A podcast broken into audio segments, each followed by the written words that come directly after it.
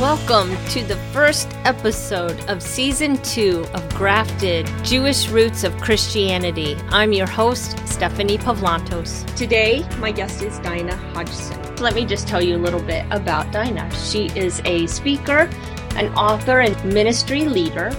Um, she was originally trained as a critical care nurse, but since the 1980s, she has served in a myriad of leadership roles within the local church. So Dinah received her master's and doctorate in Christian leadership and Christian counseling, as well as coaching and counseling from Primus University of Theology. So her passion is to walk as a disciple in the footsteps of Jesus, fulfilling her passion and call to minister to leaders and disciples in accordance with Isaiah 61.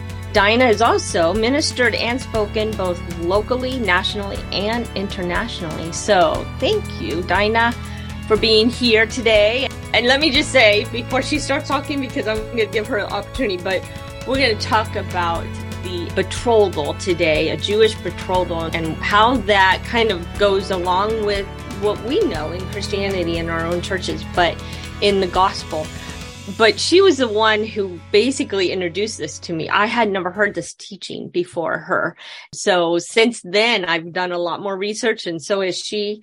So we're going to kind of put our heads together and talk about that today. So Dinah, tell us a little more about yourself and your book, Up from the Ashes. Well, first of all, Stephanie, thank you so much for having me on your podcast. It's really an honor. And I have to say, I haven't really thought about this subject matter very much recently, but as I was looking at it again, the excitement of the Lord just welled up in me again because it is such a wonderful topic. And I think for me, it really shows um, just how intricately woven the gospel story is and what Jesus said, we know what he said and it's true, but it just brings it to life. It puts colors into the story. So I'm really excited to be talking about it again. Yeah, this year I published my first book and I really attribute Stephanie to being the one that has prompted or encouraged. She took me to my first writers conference. And so really I had to go back to school to get it written. It's a book called Up from the Ashes, Reclaiming God's Original Design and Purpose for Your Life.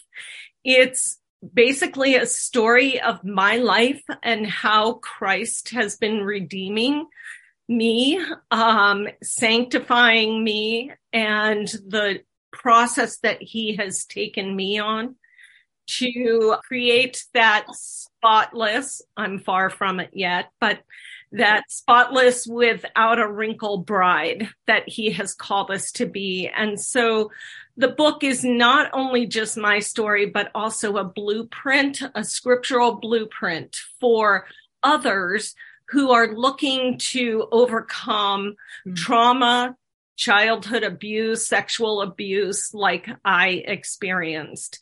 So um, I'm really excited. And through my dissertation, I finished my second book, which will be starting the publishing process in the new year. So I'm excited and appreciative of the Lord and you. Thank you. Well, congratulations. It's exciting to publish a book and have that out there. When you pour your own story in it, it becomes a deeply personal book and the transparency that happens in that in, in order to get your story and the message that the Lord has given you out there. So I appreciate that, especially. But yeah, so today we're going to talk about the betrothal. And I don't know how many churches really teach this. Like I said, Dinah introduced it to me mm. and I was like blown away as I were working through it. And we were actually teaching it together. So I had to learn it first and then we kind of co-taught in a sense. But as um, she had an outline already made up. And so I was studying the outline. I was going through each of the parts of it. So for me, it was just like, wow. And then I started reading other books and just started just even like what some of the Jewish authors write or some of the messianics might add to that because everything that God writes and everything God has put into being is multi-layered. Nothing's just like, oh, here it is. This is it. This is all you got to know. so many layers. And I think that's what you'll, you'll start figuring out and hearing as we, we talk and go through this. Let me ask you, I guess this is a great place to start. What made you first go and start studying the betrothal? Where did it come up in your life or in your study that you, you got there? I think it started back when the Lord first started talking to me about intimacy and intimacy mm. with him and that whole topic and Song of Solomon. Honestly, being one that was abused, uh, intimacy was very challenging for me.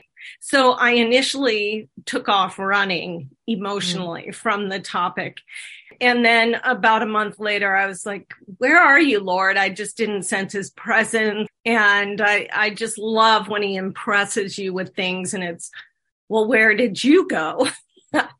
so we can really run in our hearts away from the Lord. And so I then started running mm. towards it and trying to learn as much as I could about intimacy first.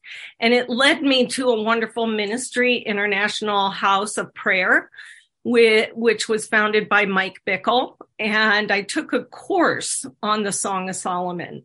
And then he also did another course talking about much of what we're hmm. talking mm. about the marriage ceremony and just the comparisons.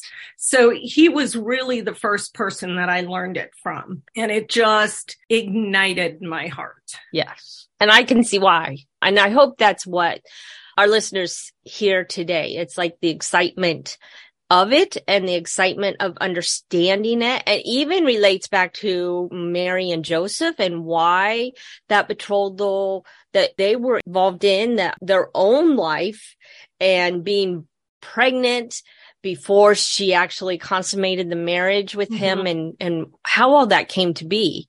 It just fits right in to the story of Jesus' birth, but then it doesn't stop there and it keeps going on and on. And that's what makes it so beautiful. It doesn't stop at one area, one part. And for me, so I'll, I'll give this little tidbit that I had learned. So when I started reading some books on it, and maybe I can find the author of this particular book, but it was Lost in Translation is the name of the book. And he actually wrote that in Revelation 320, when it says, behold, I stand at the door and knock, that that was the first part of the betrothal as far as the husband or the, the man who wanted to end up with this woman, he and his father go to the door of her home and he knocks on the door and basically she has a choice whether she's going to open the door or not. And if she opens the door and lets him in, they have a dinner together in which they hammer out basically the two families hammer out this marriage contract.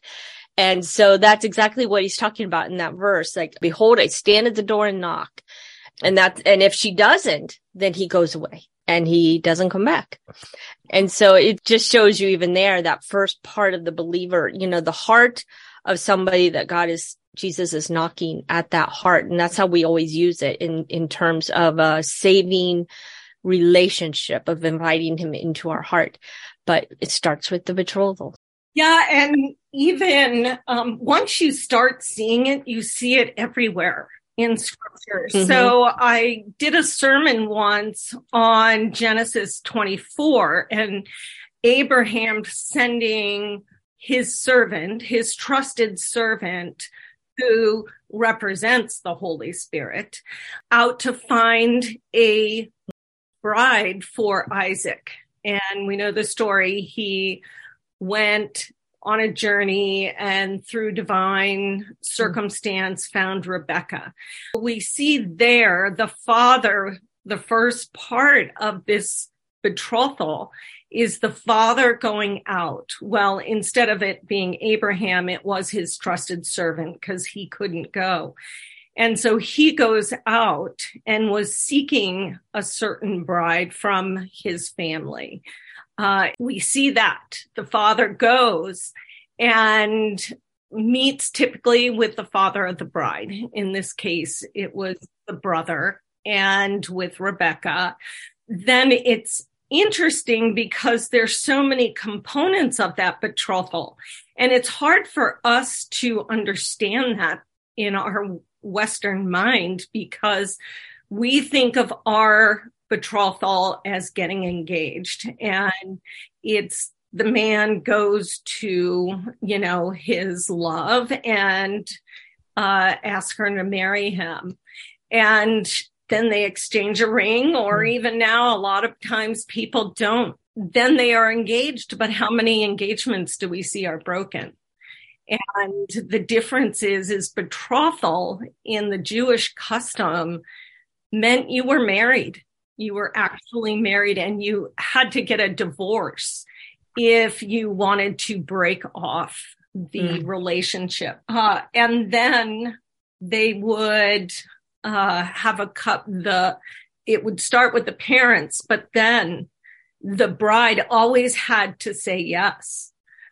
You know that she would agree or not, and we see that with Rebecca. They asked her, "Will you go with him with the servant to marry Isaac?" And she had to say yes, and we liken that to Mm-hmm. us. We have the Father God who sends the Holy Spirit on his behalf to have us marry or receive Jesus as our bridegroom. And we have to say yes first. Isn't that beautiful though? It's just beautiful to think of it. The Holy Spirit as he comes and he penetrates our heart or, or at least tries to penetrate our heart with, and yeah, we say yes, we say, this is what I want. I am surrendering. And, and in a sense, that is what the bride does. She surrenders herself to her husband because she gives up her name. She gives up her home. She gives up so much. And you, you maybe hit on that, but yeah, there's a surrendering of oneself mm-hmm. and also one's stuff and even your identity in a way mm-hmm. because you're giving up that name that you had for us, especially in the biblical times, they were the daughter of or the son of, but we actually are giving up that right. Mm-hmm. The other thing, and, and this is not, this is just my musings, uh, because they did write out a contract. So there were words, mm-hmm. and I mm-hmm. was just talking, our, my music teacher is Jewish, and he was talking about mm. his framed contract that he has when he and his wife got engaged, betrothed, and that now they're quite the works of art. But I started thinking about it. And when we have the Holy Spirit working on, on us, he starts bringing the truth, the word of God to us. And the word of God is the contract. That's my musings of that part. I don't know if that's true or not. It was interesting because the word betrothal means purchase. And so it goes to talk about that Jesus was the gift that the Father gave to purchase us. Mm. And they drink a cup of wine to seal the deal, and Jesus's blood represents the mm. wine. Um, so it's such a beautiful picture of what Jesus did for us. I was watching a TV program and what I'm going to is covenant, the word covenant, because we often don't understand exactly what that means because we see it represented in the, the Old Testament or the Hebrew scriptures, but mm-hmm. we don't take it as seriously. Let's put it that way. We just, we don't see it as something so serious. But, but one time I was, I was watching this program and at the mm-hmm. very last episode, the couple in the show had gotten married and they wrote their own vows. And it's funny because a vow is a serious thing in scripture. And these vows weren't vows at all. They were more or less, I love you because I love you when you did this. I love mm-hmm. you how you make me feel. I love you because of this and that. And I was really struck by that. I'm like, oh my goodness. Those aren't vows at all. Those aren't till death do us part. Those aren't in sickness and in health. No, it's like it leaves a loophole that I can leave when things get too rough, or I can leave when I find somebody better. There's all mm-hmm. these loopholes in there because as long as you're making me feel this way, then all is good. But that's not how a covenant works.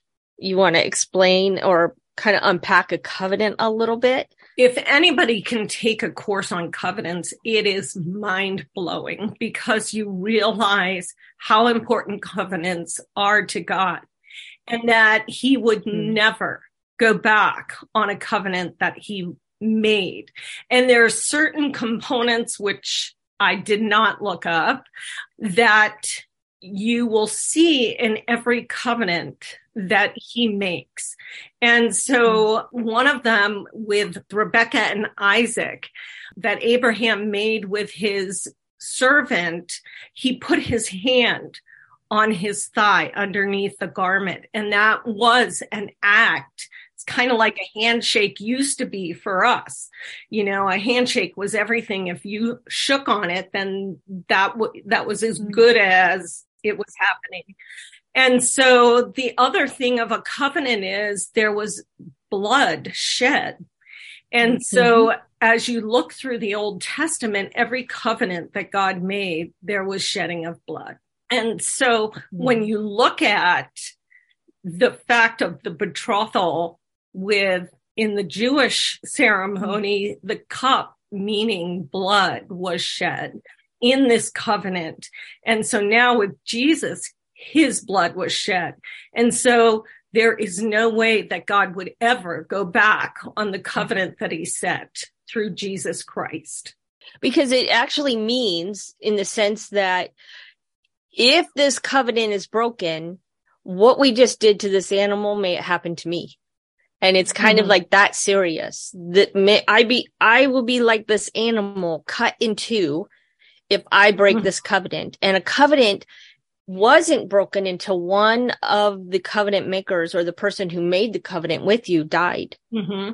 and since we have an eternal king he's not going to break that covenant yeah, it's never going to happen. And we often, and, and, this may be a little bit off subject, but, but there's no change. You know, the, the, everything that the Bible says that Jesus is the same yesterday, today, and forever. He, he didn't change. He doesn't change. He doesn't, he won't change. And the covenant, the messianic covenant that he made and everything will go on because he's eternal and it will go on forever.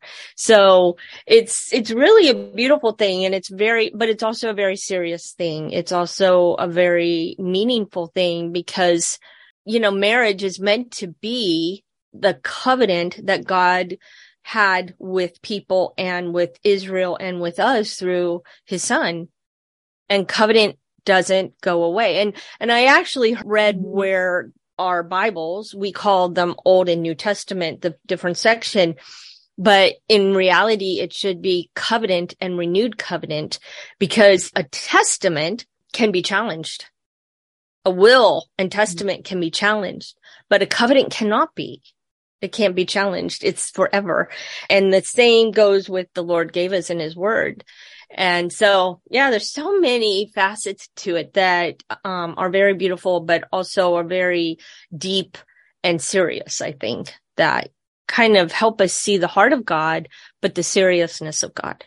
And the thing that I think of right now with covenant, looking at the book of Hosea, where mm. he, God called him to marry a prostitute and called him to be faithful to her.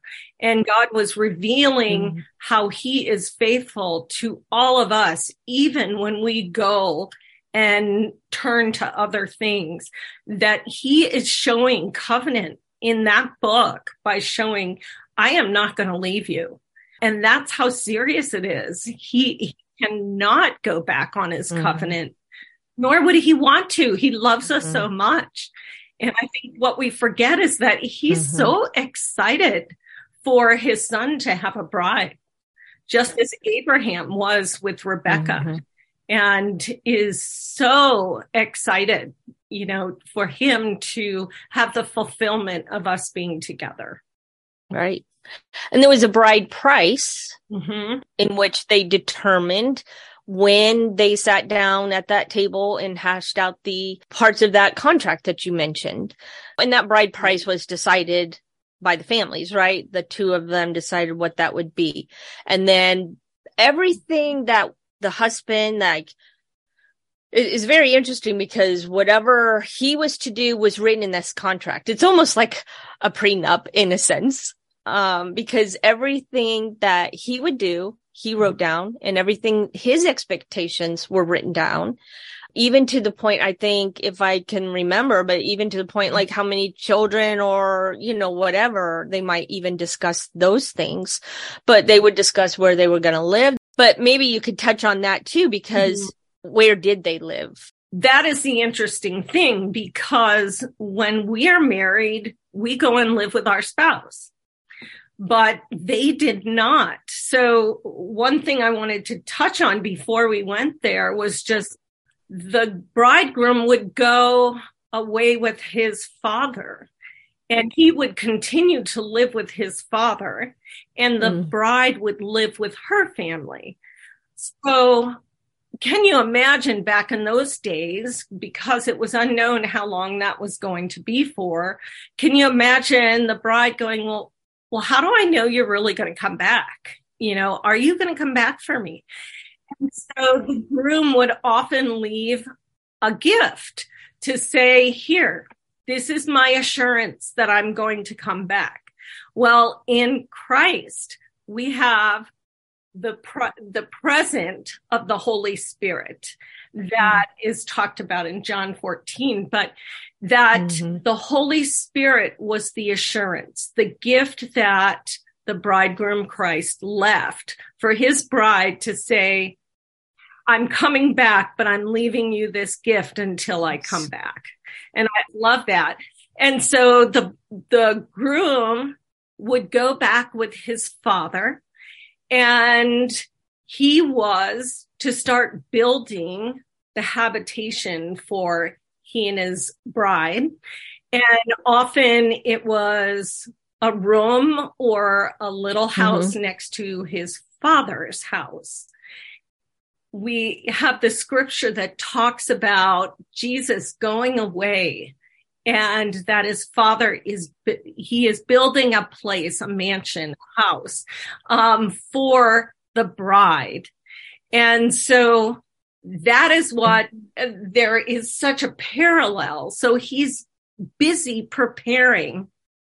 That's what the groom would do is prepare this place to bring his bride. Right. And i have that verse if you'd like me to read i can. John 14 2 in my father's house are many rooms. If it were not so, I would have told you. Prepare a place for you. And when I go and prepare a place for you, I will come again and will take you to myself that where I am, you may be also. Very exciting. Mm-hmm. So that's, yeah, that's the verse you were referring to. Um, yes. Now I've heard it two ways because, but there was more of a room that he would, that the the bridegroom would go and build a room. So that might be where you were going. That's where the groom would go, but then the bride would go home with her family. But it wasn't like she was doing nothing. It says that she was then to prepare and get ready. They didn't have any idea when the groom would come back. Mm-hmm. And uh, oftentimes it would be up to a year and I mm-hmm. was reading that one of the reasons why it was so long, they wanted to make sure that the bride was pure and that she did not go with another man mm-hmm. and so that she was a virgin, which is just so fascinating because that is what the Lord is doing now. He is making sure that his bride is going to be pure and mm-hmm. without a spot and wrinkle that we learn about in First Thessalonians. But we are told that in Matthew 25, it talks about the parable of the 10 virgins. And so it talks about the virgins who are to be preparing and they are to have oil in their lamp and to be ready. They had no idea when they would be coming. And I was reading that oftentimes it might be um, after the Sabbath. So that would place it after sundown on a Saturday.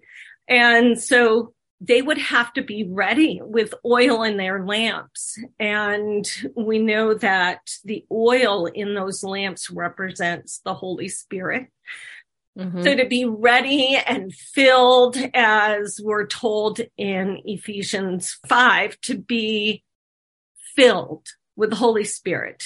Um, and I love that, you know, we're seeing how mm-hmm. the Hebrew is just so full and gives us such more deeper meaning as you have brought out so often in your teaching that being filled means to continually continually just allow the holy spirit to fill you. Um, but one of the things i saw as well was that you know when we think about brides you just can't back then you couldn't go out to the store and buy your wedding dress or your wedding garments. So they had to be busy about making their garments and the things that they needed for the wedding. Um, and that really speaks to right. how we are to be busy.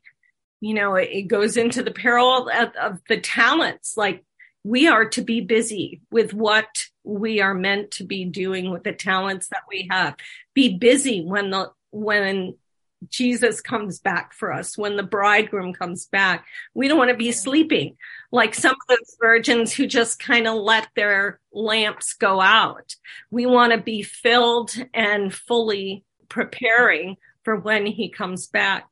And it was interesting. One of the other things that often the brides were so serious about preparing for their life with their groom, they would be so focused. They mm-hmm. pushed away friends, different things that would keep them, prevent them from being wholeheartedly preparing for their upcoming marriage.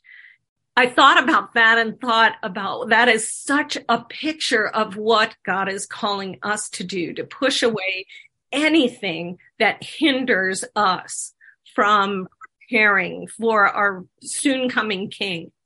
The other thing is one never knew, as I mentioned, when the bridegroom was going to come.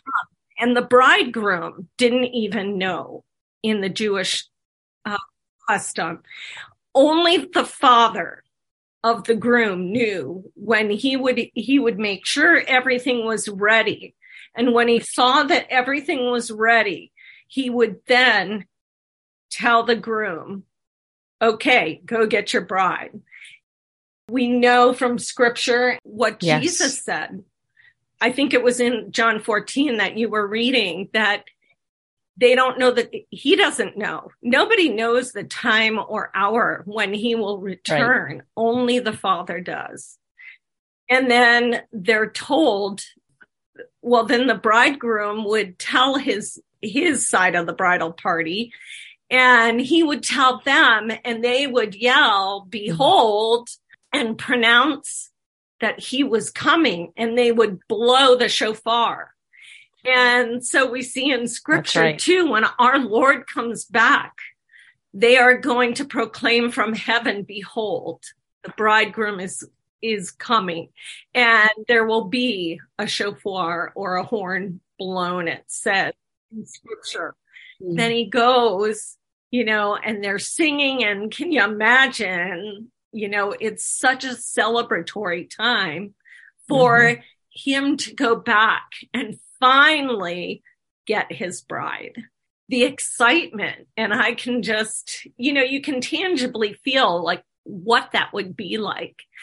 And if we think about it with the Lord, you know, him coming back and the excitement he will feel. I don't think we often recognize that he wants to come back too.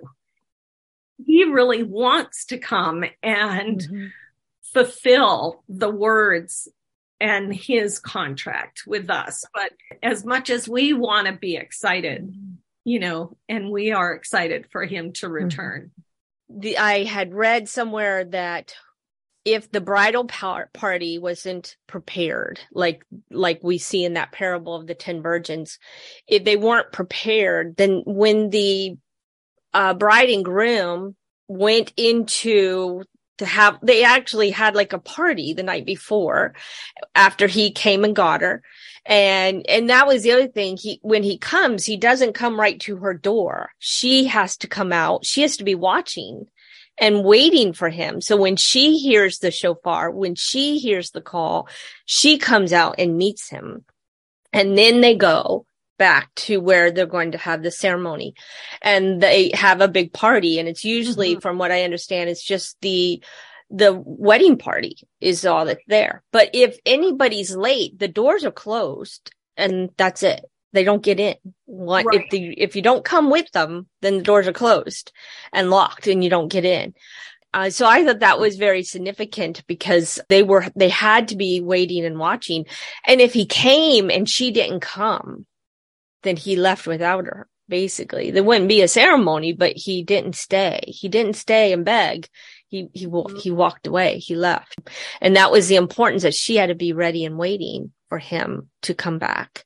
And that blowing of the shofar, there's a Jewish feast Rosh Hashanah that is all about the sh- blowing of the shofar.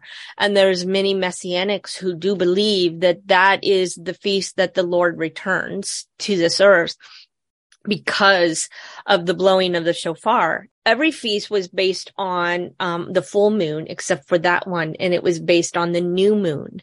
So they had to watch for the new moon. And when that sliver of light showed up in a dark sky, or even, you know, once the clouds moved and they were able to see it, it was called the hour, day and hour no one knew because they had to mm. watch and they didn't know exactly when they were, that was going to show up. So, and then the trumpet would be blown when they saw it.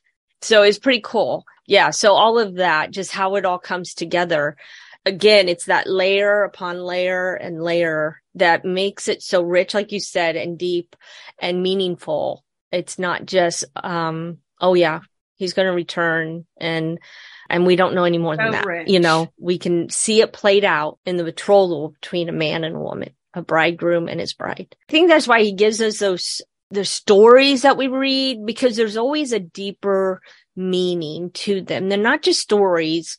They show us his character. They show us more about who Jesus is and why he did. And I mean, even like you said, the giving of the gift, he left his bride a gift to prove he was coming back. And that's the Holy Spirit for us. He's that deposit. And it's all just hand in hand. It all works together and it's all beautifully laid out. Like he knew it was all going to happen this way, right? so funny how he did know. Yes. Yeah, the ceremony that I was reading again about the mm-hmm. feast, mm-hmm. and we see that in in Matthew 22. So there was a marriage ceremony and a feast.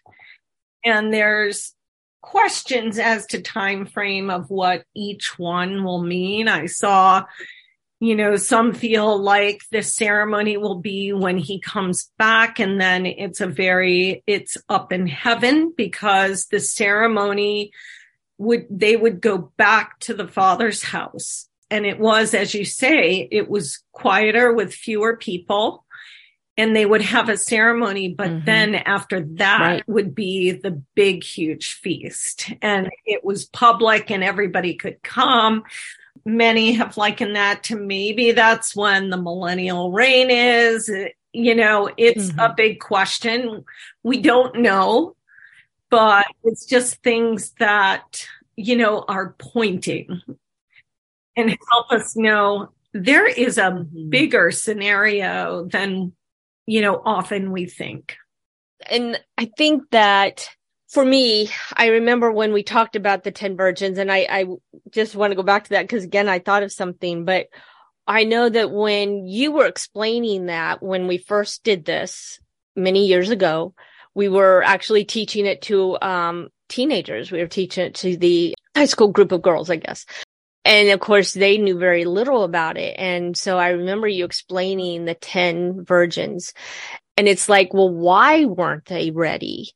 why and and questioning in my own mind why weren't they ready why did they not have it ready to go like the you know five didn't have it five had it and what was the difference between these two groups and why some were ready and some weren't and and i remember it was just like the holy spirit spoke to me and said everybody thinks they know when it's going to happen and they think they're looking for signs they're all looking for signs which we do have signs in scripture but and again, not to get off on a tangent because I don't want to go into, you know, whether you're pre-trib, mid-trib, post-trib. I, I don't want to go there. But but when we get too caught up in the signs, we're not going to be ready because, oh, well, this hasn't happened yet. So I don't have to quite worry about him returning. This hasn't happened or this hasn't happened. And I think it's easy to get caught up in mm-hmm. signs. And in some cases, he's given us all the information we need in our in the word to know exactly what he expects and what to expect in in some sense of the word i think the bottom line is we need to be ready we need to keep looking like we don't know when it's going to happen and not get caught up in signs and times and anything that might take us our attention off of waiting for our bridegroom to return yeah i think that's so well said and i think you know, as I was thinking about, you know, well, what can somebody do to prepare? What does that mean in today's day? Mm-hmm. I think about what I read about how people pushed away anything that would distract them.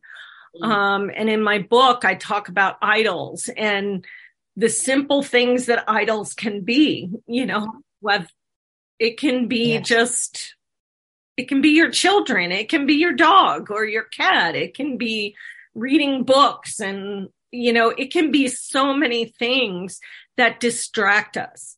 And I'm not one for saying mm-hmm. we shouldn't, you know, do things that are fun too and that the Lord doesn't want us to have fun, but it's where is our focus? Where is our relationship with the Lord? Because when I think about those the parable of the talents and the one who was scared of the lo- of his master and there's many of us that might not have that deep relationship with the lord and so they don't really know him and i know personally because of my background i thought god was this really mean he was going to like hammer me anytime I did something wrong. And I think that's why this makes so much, it's so exciting when you really understand the depths of scripture and who he really is and allow him to take all those filters that you have about him, whether you think he's a mean master or whatever you think about God, that it helps us to really see him for who he is and to push into the relationship. So a couple things I was thinking about was just making sure our oil lamps are full, making sure that we continually are asking and referencing the Holy Spirit. Grow your mm-hmm. relationship with the Holy Spirit and allow Jesus through the Holy Spirit to really get rid of the junk in our hearts, you know, that hold us back from Him. Get rid of those blemishes and those stains that keep mm-hmm. us bound. And then, you know, mm-hmm. preparing our wedding garments, you know, just really be in the Word of God, be worshiping and doing all the things we know that will encourage us and help us to fix our eyes on Jesus as Hebrews tells us to. Very good points. Very good. Yeah, I think that you're you're right in all of those things because I think that our focus our heart getting healing um forgiving others it's all part of helping ourselves in the sense of bettering our relationship with God. Because whatever we have between us and him mm-hmm. is going to hinder us. And we need to be that pure bride. We need to be and to throw off everything that hinders us, you know, like, like Hebrews does say there in Hebrews 12 mm-hmm. that we need to throw off everything that hinders us. And because it's, it's not a sprint, it's a marathon and it's, it's waiting and working and pursuing and all those things. We don't work for salvation, but we work because of it we work because we obey and we do where we, we, go where we're called and we do what we're called to do. Mm-hmm. So that was great. I appreciate it. We do it because we love. Yes. That's the thing. We love the bridegroom. Mm-hmm. We do it for him. And the last thing I thought about was it said that the woman would create her garments and she would have to put them on. And so mm. I think sometimes we erroneously think, okay, God will just clean us out. But we have an active part in that. We have to do it. Just like when Lazarus came out of the tomb, it was people. Jesus said, take the grave clothes off him. Other people had to help him. So, you know, we are not just, there's lots for us to do and we have to be active about doing it. Very good point. So, well, thank you. I appreciate your time and thank you. I enjoyed the conversation, so I hope others do too. So, um, it's a great subject, and I think one that it, who's ever listening could do research, can find books. Like I said, there's a book called Lost in Translation that I learned so much from. He goes into a great deal of detail about everything everything that they did. And um, we hit a lot of good topics and good points, but there's a lot of things that go even deeper, and um, you just don't have time, or else you'd be listening for a couple hours. So, yeah. so, yeah, so we want to uh, try to wrap this up, but I appreciate you so much being here and um, giving us. Uh, you so your understanding of scripture, your wisdom, and your knowledge. And so, thank you. Thank you. Thank you for listening to Grafted Jewish Roots of Christianity. You can find me at www.graftedjewishroots.com. You can also find me on Twitter at GraftedJewishRT. I appreciate you being with me, and I'll see you next time.